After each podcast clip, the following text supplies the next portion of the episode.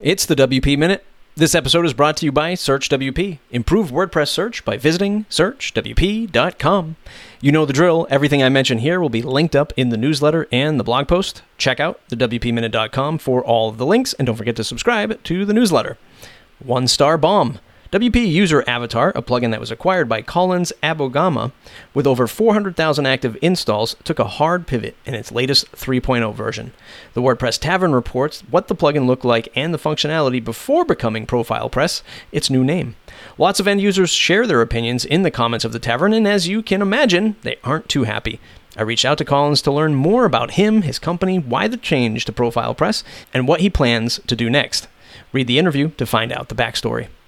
Release the themes. WP Engine's head of marketing of StudioPress, Chris Garrett, shares the upcoming changes to WordPress' once-beloved framework for new developers. Most notably, Pro Plus customers will get access to Genesis Block Pro and Genesis Custom Blocks Pro. Genesis Framework and the sample theme will be available for free.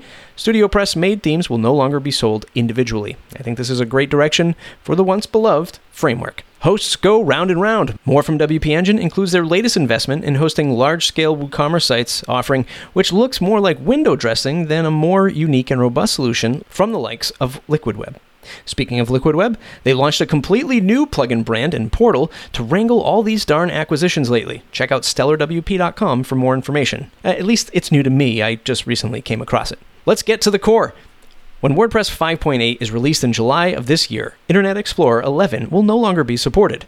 Shawn Andrews shares some of the ongoing work of what the Patterns Directory is starting to look like in its second iteration. If you're interested, you don't want to miss the screenshots shared on the post. From the grab bag, Matt Mullenweg wishes Squarespace good luck in their S1 direct listing announcement in a post summarizing his admiration of CEO Anthony Casalena and the product itself. Squarespace will trade under the ticker SQSP. Pippin Williamson of Sandhills Development plans to experiment with 4-day work weeks starting this summer, citing, "If we were only able to focus on high-quality work for 4 hours, yet we work for 8 hours or more, what do we spend the other 4+ hours doing?" It's a great question. I wonder that myself.